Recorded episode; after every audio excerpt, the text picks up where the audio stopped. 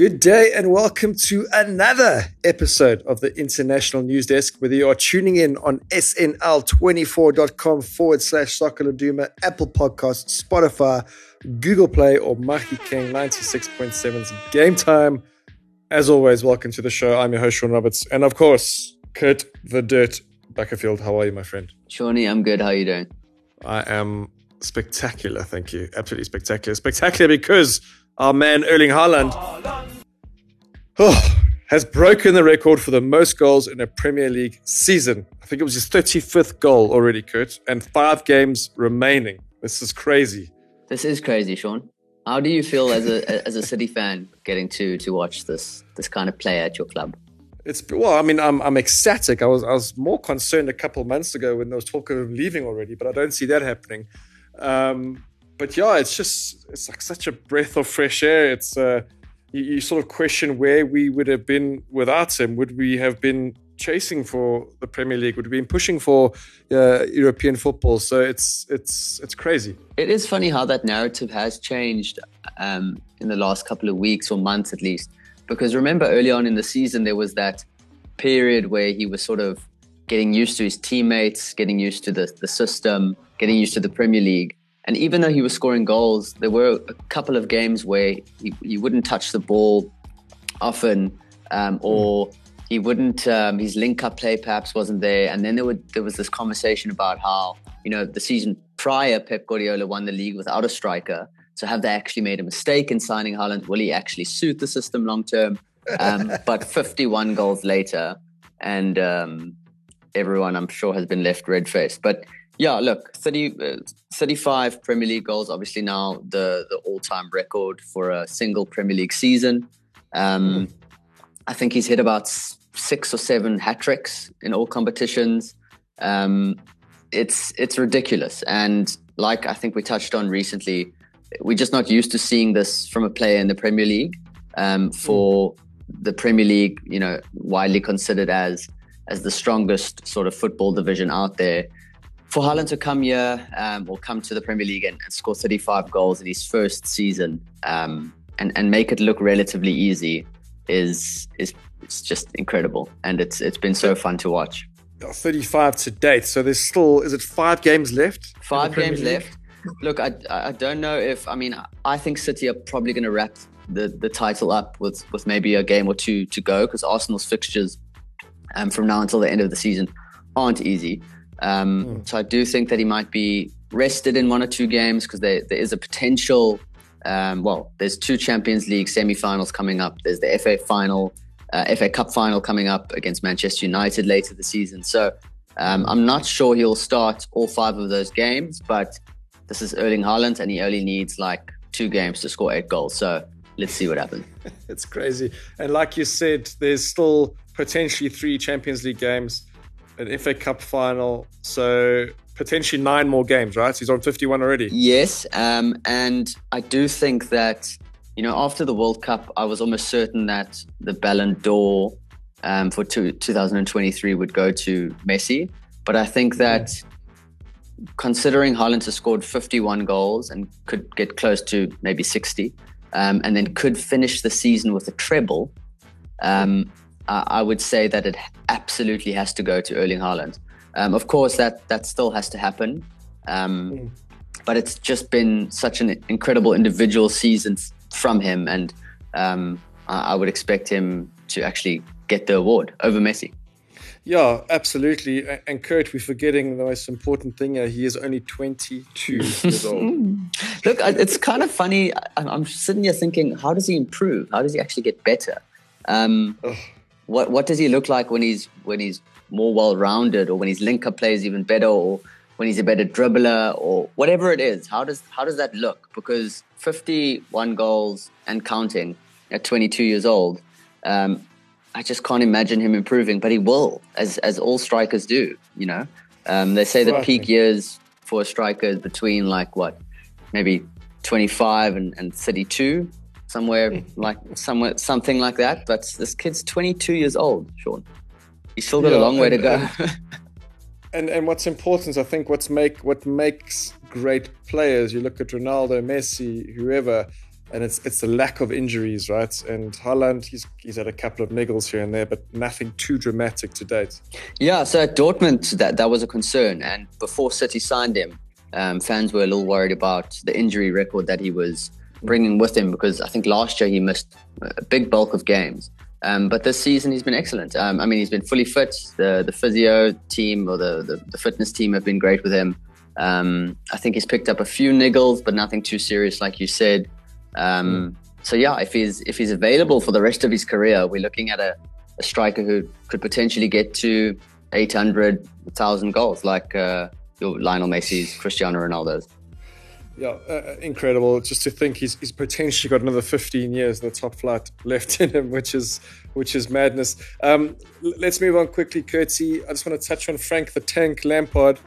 Um, six out of six. Look, it, it is easy for us just to point fingers and whatnot. He did inherit a average squad, um, and he's still there.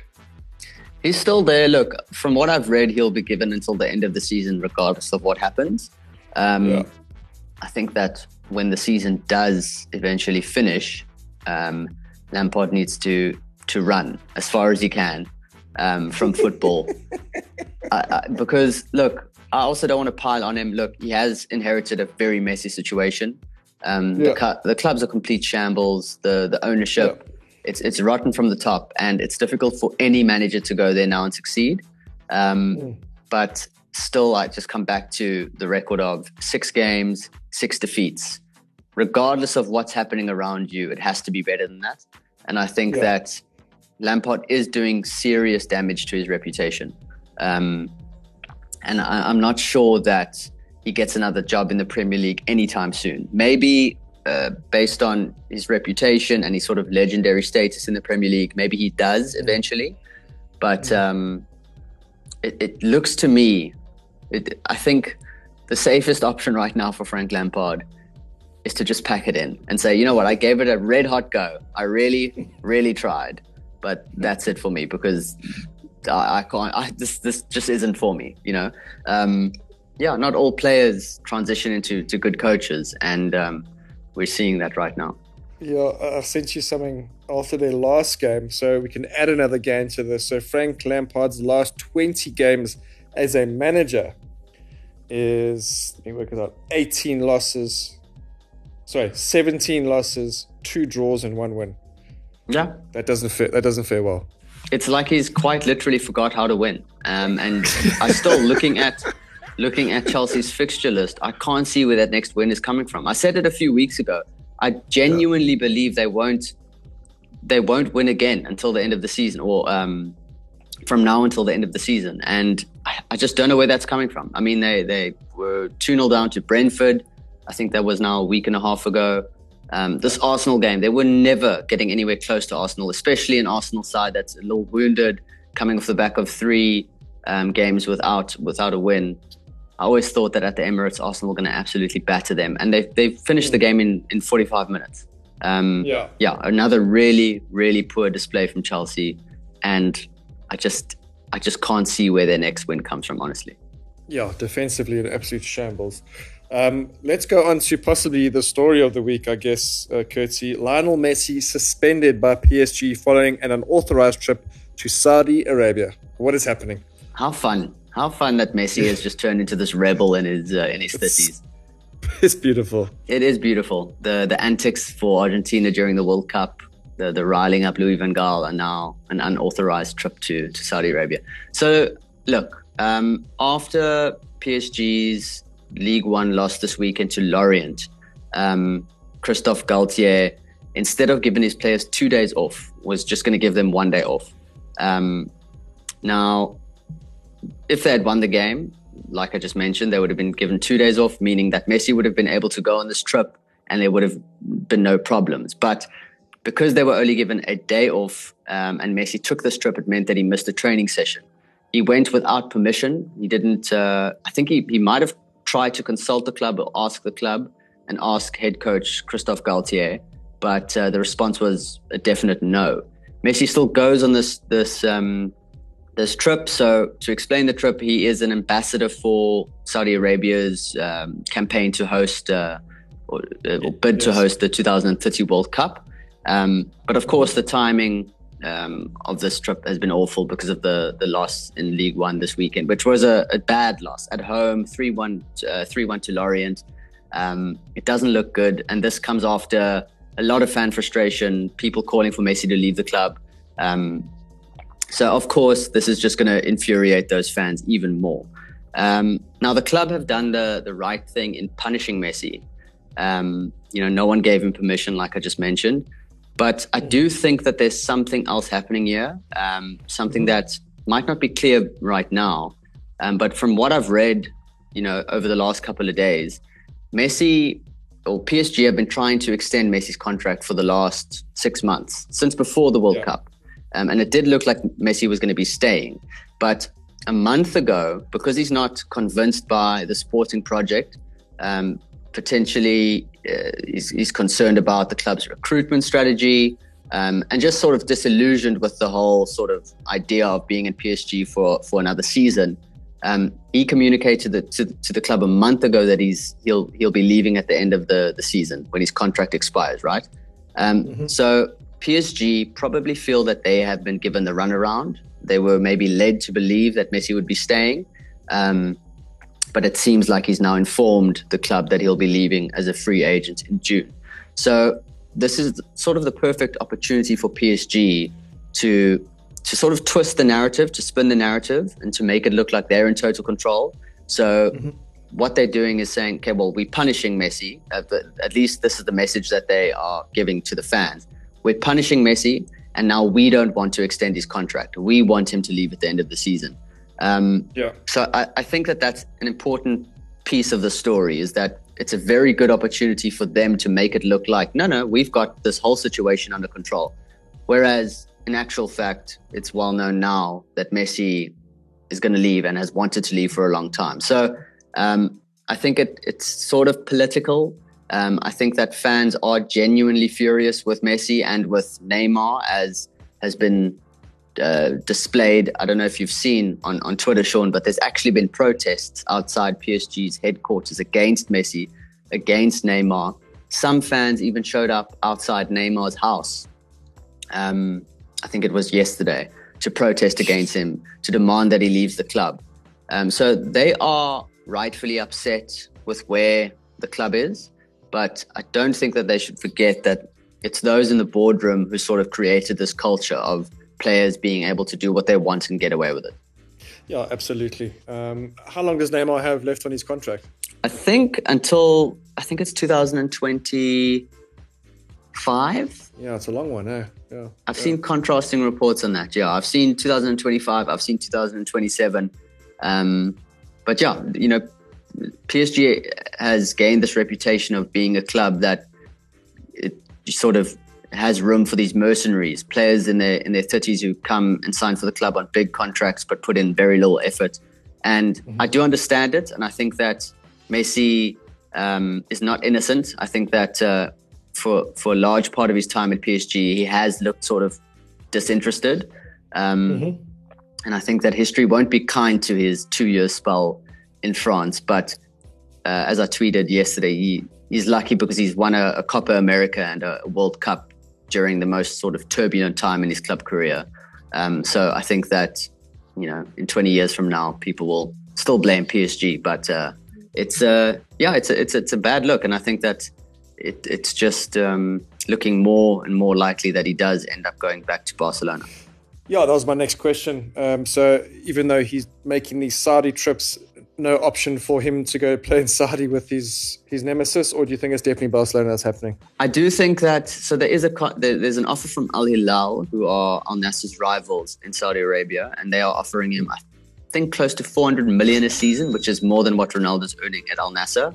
Um, but I do think Messi wants to stay in Europe for at least another season. He does want to go to the Copa America next year with with Argentina, um, and and I think feels that maybe playing at a high level gives him the best opportunity of going into that tournament with some form um, and in the right shape. So, yeah, it looks like he'll want to stay in Europe for another season. Maybe uh, the last dance, as it will obviously be dubbed at Barcelona. Um, mm.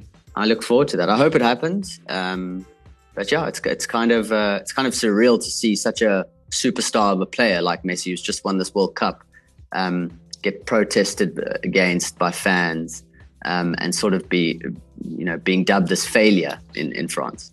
Yeah, you cannot win at that level, unfortunately, Curti, no matter what you do. Um, but there's no conversation without Messi, including Ronaldo. Uh, um, we did chat briefly off air about um, a possible story coming out that he's wanting to leave, but you're not too convinced on the publication it came from or the source. Yeah, so when we look for these stories, us writers and us journalists, we obviously try and find credible um, sources. And yeah. this Ronaldo story, where it all comes from, is a Spanish publication called El Nacional. Um, and they have a reputation for quite literally making up stories. Um, yeah. So what happens then is that they publish the story first. Maybe one other publication jumps on it. Um, someone like I think Forbes actually with a with a second publication to jump on this Ronaldo story. Um, they can just credit Al Nacional, so they cover their own tracks. They say, according to this publication, Ronaldo wants to leave and he's unhappy. Um, but yeah, no, you don't trust the story from Al-, El Nacional. And I think it's also, you know, what we should point out is that in the same story that Al Nacional um, ran, they actually said that Ronaldo has an offer from Real Madrid to go back to the club, but not as a player, as an ambassador, um, which is just total, total bullshit. Um, yeah. So people, publications who have jumped on the news that Ronaldo wants to leave have very conveniently left that bit out um, because they know that it will make the story look really stupid.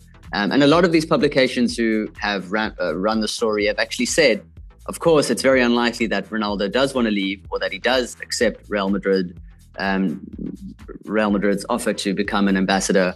Um, they, they cover their own tracks in the story. They don't even believe it. They just write it because they know they're going to get clicks. Um, so that's the nature of the game. I'm sorry to those who are disappointed that Ronaldo um, doesn't want to leave, but yeah, I'm not saying that he's happy in Saudi Arabia. I'm sure he's not because he's probably going to end the season without a trophy. But uh, wait for it to come from a reputable source. That's an interesting point. So, how many seasons has Ronaldo not won a trophy? Would you mm. know that offhand? Yeah, so he didn't win one at, at Manchester United, obviously.